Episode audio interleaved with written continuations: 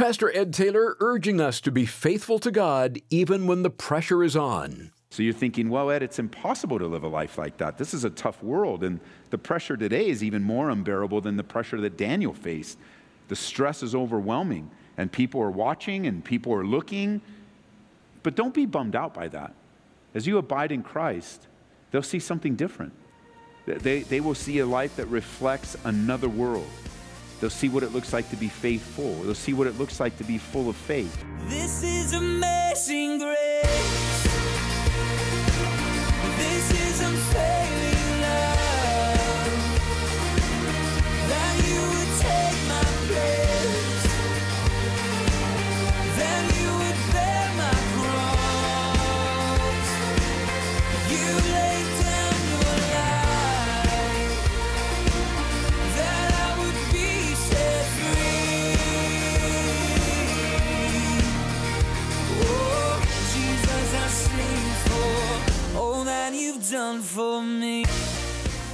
It's time once again for Abounding Grace with Pastor Ed Taylor. Let's head over to Daniel chapter 6 for an inspirational time in the Word. Daniel was a faithful man, above reproach.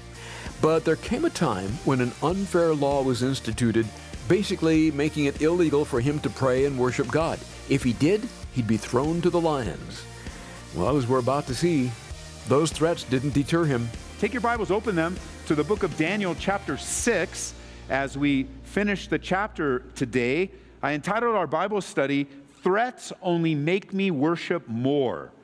And chapter 6 is known usually as that chapter of Daniel in the lion's den.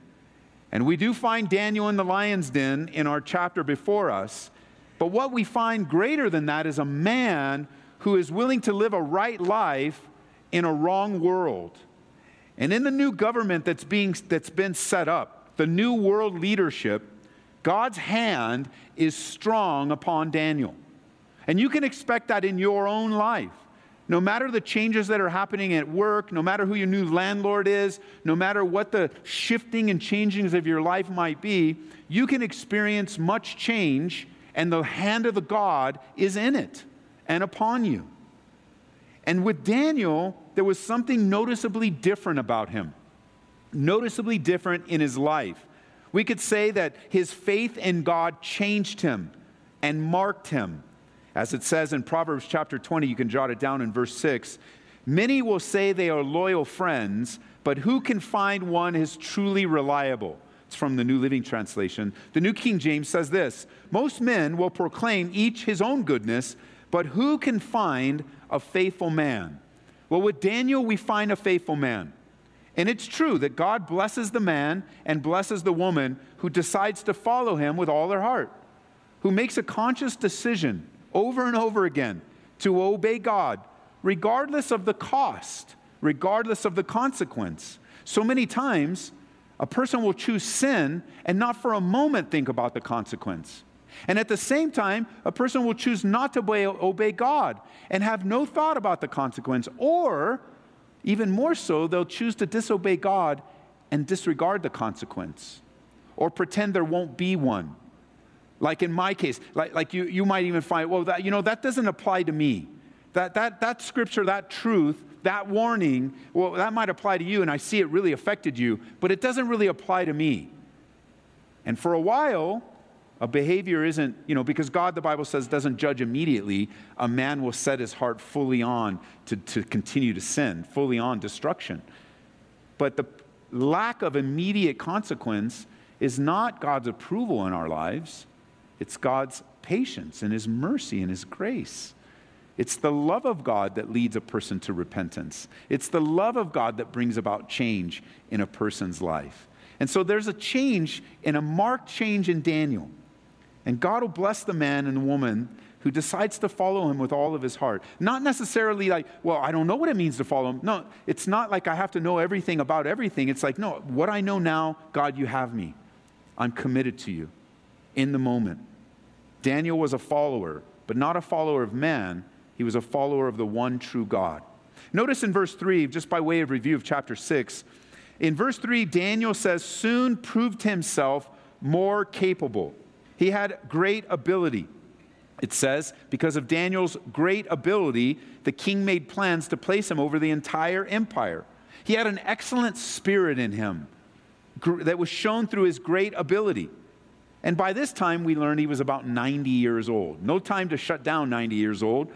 Continuing on until we meet Jesus face to face. And what a glorious testimony God using every generation. Then notice in verse 4 it was when he was seen to be more capable and great ability that the other administrators and the high officers began searching for some fault in the way Daniel was handling his government affairs, but they couldn't find anything to criticize or condemn. He was faithful, always responsible, and completely trustworthy.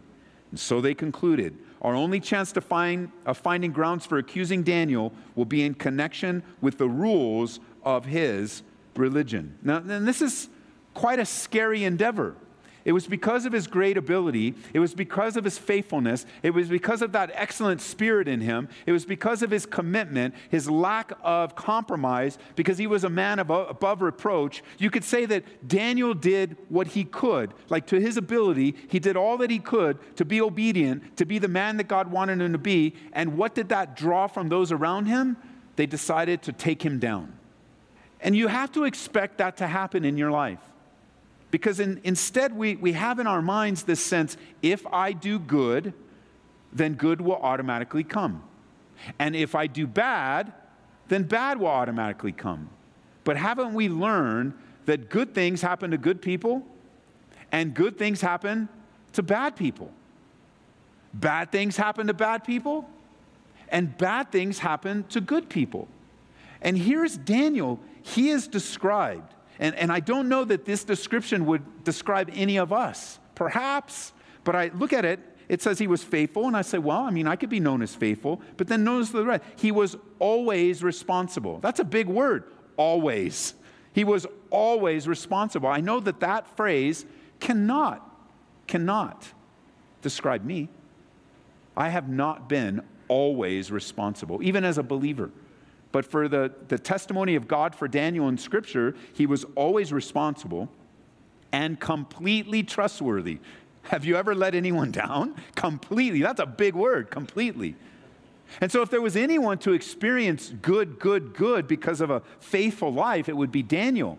And yet, these guys, most likely based out of jealousy and being upset with the favor of God upon Daniel's life, were looking to find something wrong with him. And they come up empty. You know, as we described it, it would probably be something like today. So they would hire a private investigator to follow you, dig through your trash, uh, find out your Comcast and your you know, Qwest or your CenturyLink bill and find out how much, what you've been surfing and what your IP address is and all of that stuff. Just a, searching through your life, all of your bank records and everything about you and they came up empty. And they came up empty in Daniel's life because there was nothing to find. And that should be the goal in our lives that there's nothing to find, that our life is an open book. Remember, we learned that a being above reproach is to not hold on to any known sin in our life. That let the people search. And, and not, we know right away that there's not, no one's going to find perfection in our life. But at the same time, they're not also going to find any hidden sin in our lives that they can search away and they can find, you know, where we're going to look. And for him, it was his work life. It wasn't his church life, if you want to look at it in our context. It wasn't like searching out his church life. They were looking at his work life, his life in the world, his governmental affairs. They wanted to take him down. Surely there's got to be something. And they couldn't find anything because he lived, as we learn in 1 Timothy 3, a life above reproach. And today it's important that we choose to make regular, obedient decisions. Obedience begets more obedience. Disobedience begets or gives birth to more disobedience. Compromise will always lead to more compromise, not less. Evil company always corrupts good habits. So choosing the right path daily. Because there will be times when we're misrepresented, there will be times when we're slandered, when we really did nothing wrong. And that really is that's the case when someone's gossiping about you, it should be gossip. When somebody's slandering you, it should be slander. When somebody's misrepresenting you, it should truly be misrepresentation. Painful nonetheless, but not true. And you can stand with a clean conscience. You know, as Paul said, he said, I don't even judge myself. Uh, my, my conscience is clear before God. He's my judge.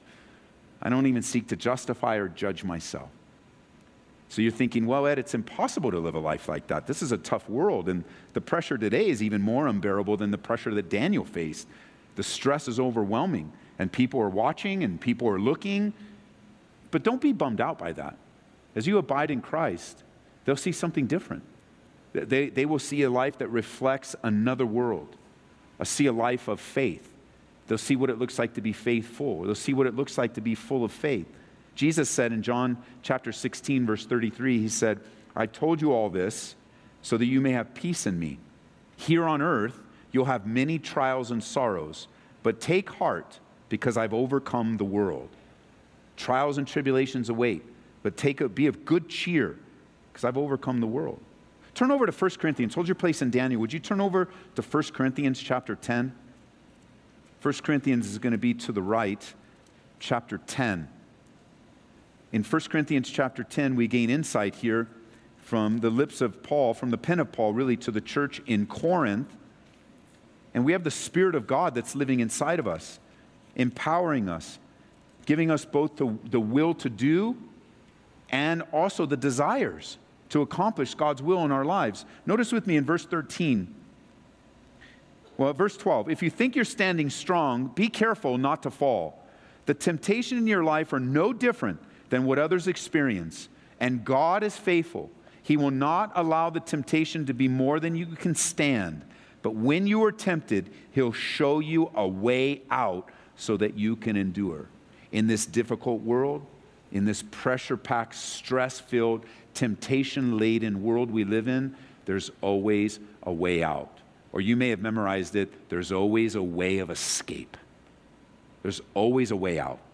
Most of the time, when temptation comes knocking, the way out is simply this word no. No, I won't go there. No, I won't say that. No, I won't retaliate. No, I won't write that email. No, I won't write that let. No. And instead, no followed up with prayer and just taking your cares and your concerns to the Lord. And He's faithful to meet you there. You're right, people are watching us, some more closely than others. But I want you to consider that they're not just watching us like Daniel's friends here. Many are watching us because they're curious if Christianity is really true. They're curious in their life if yet one more person that says they're a Christian is are, are, they legit or are they like all the rest?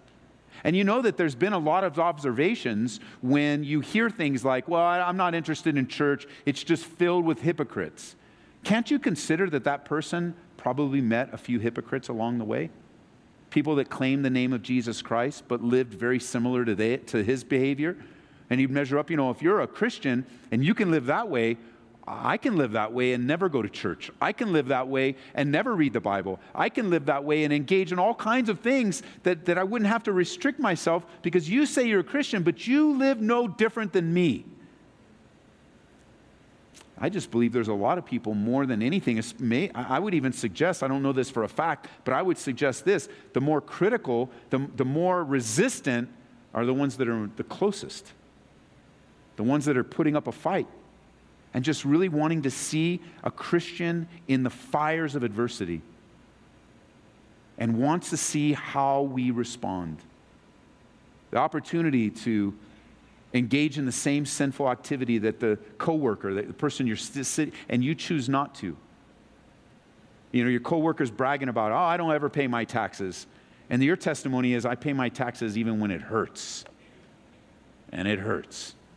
But that's my commitment and just living that life like Daniel. It's encouraging to me, it's not discouraging because troubles are going to come. Notice now in verse 6, it says So the administrators and high officers went to the king and said, Long live King Darius. We are all in agreement, administrators, officials, high officers, advisors, governors, that the king should make a law that will be strictly enforced. Give orders that for the next 30 days, any person who prays to anyone, divine or human, except to you, your majesty, will be thrown into the den of lions.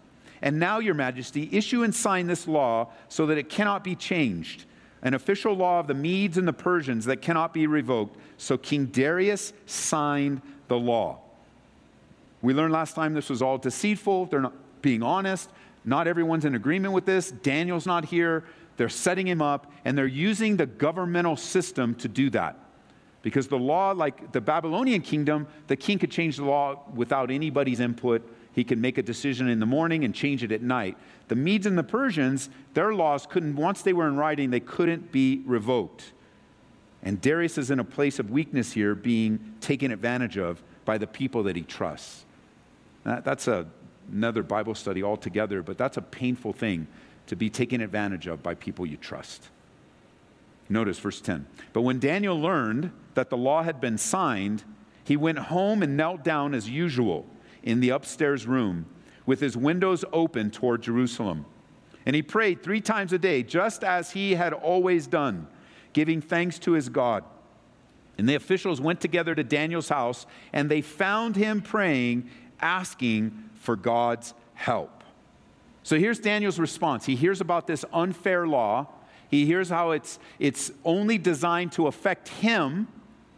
And the first thing he does, well, let's look at first thing he doesn't do. We don't have any hint of panic or undue worry or pressure. We have no expression of concern. We have no compromise. I mean, if you look at some of the pressure packed places that you've been and the temptations to compromise, it would help you to understand where Daniel is. Because Daniel's life is on the line here. His life is on the line for one reason his worship of God. It's not because he's a bad employee. It's not because he's an embezzler. It's not because he's a thief. It's not because he, he's a clock watcher or any, none of those things. His life is on the line literally because of his worship of God. And so he hears that a law has been made for 30 days that anyone worshiping anyone but the king is, is going to die. And wouldn't you think that the temptation would come? Hmm, 30 days. I think God would still forgive me. He's a God of grace if I didn't pray for 30 days or I didn't pray, pray openly, but I just prayed silently in my heart, in my mind. And that way I can save my life. And at the same time, I can save my life and I can make it for 30 and I can wait for the 31st day to get back to my public worship. I can just take my public worship and make it private. But that's not what he does. He doesn't choose that route. Certainly, someone somewhere listening to me has been in a place where, as you processed everything, you chose to stay silent for the things of God because you thought silence would get you farther than just being faithful to speak up.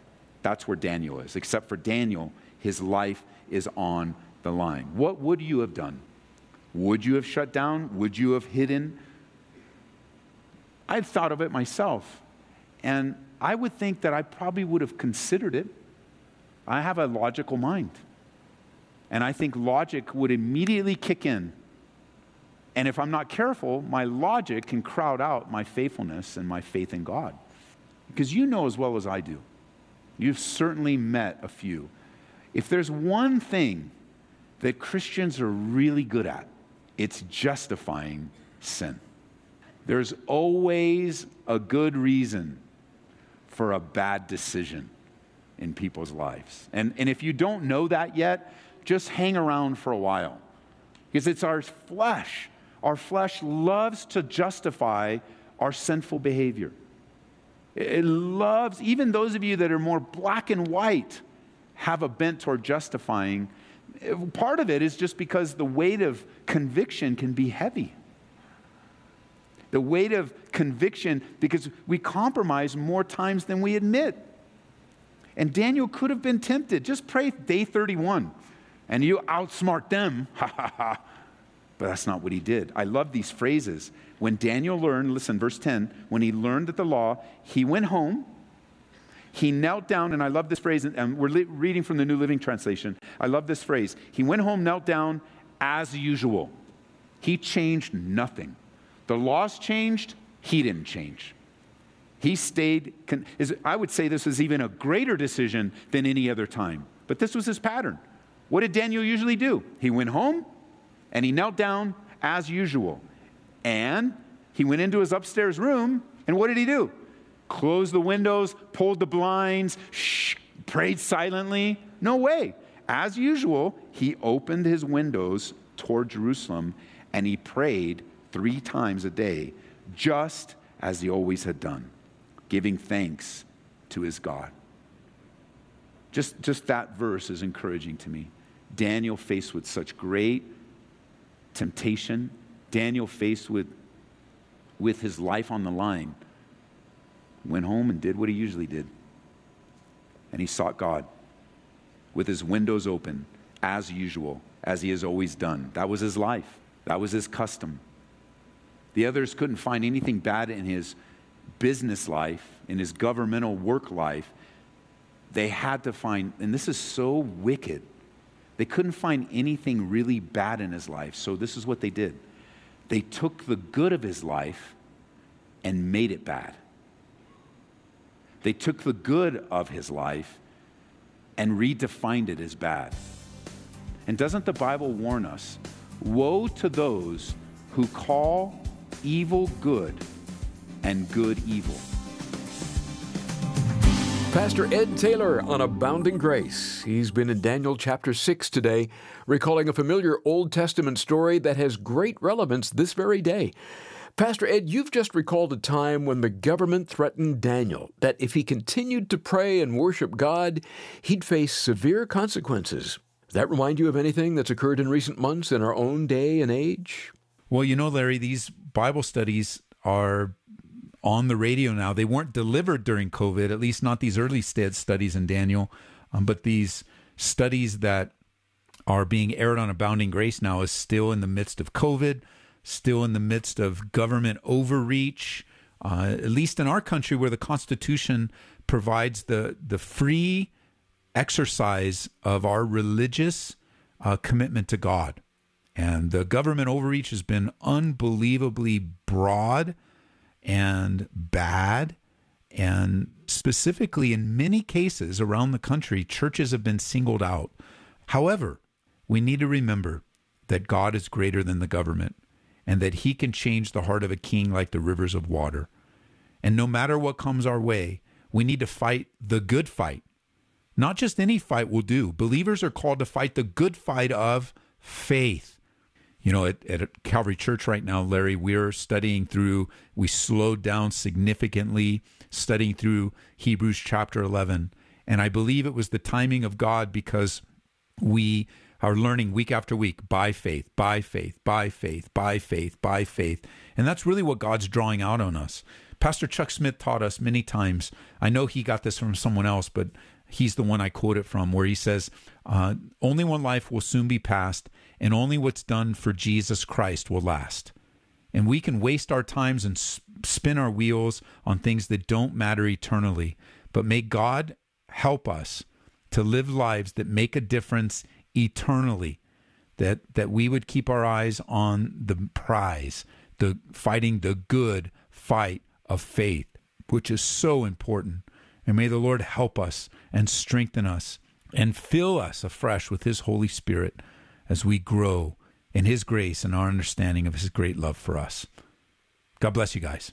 Thanks for sharing that, Pastor Ed. And we also have a book we'd like to get into your hands that can help you live by God's abounding grace. It was written by Max Lucado, entitled In the Grip of Grace.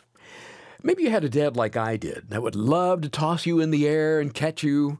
We knew Dad would always catch us with his loving hands. Well, in the grip of grace, you'll be reminded that our Heavenly Father always caught us and still does. Maybe it's time for you to jump off the cliff of self sufficiency or leap out of legalism and land right into the strong arms of a God that loves you. Allow Max Lucado to encourage you in that direction as you read In the Grip of Grace. Request a copy when you give a gift of $25 or more to Abounding Grace. We're here to serve you at 877 30 GRACE. Again, that's 877 30 GRACE. And thank you for helping us get the word out on stations like this one. We're constantly hearing of people that are being blessed and encouraged as they study along with us. You're a big part of that, as we certainly can't do this alone. You can make a donation online at aboundinggraceradio.com. All right, we'll put a bookmark where we left off today in Daniel.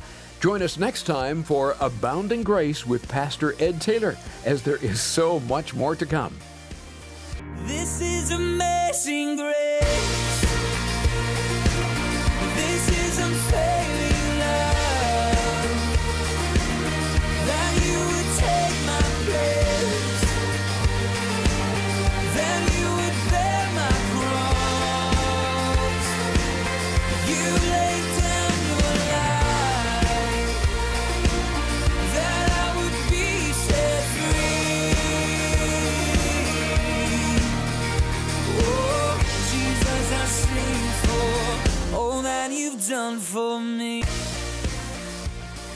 Abounding Grace is brought to you by Calvary Church, Colorado, here in Aurora.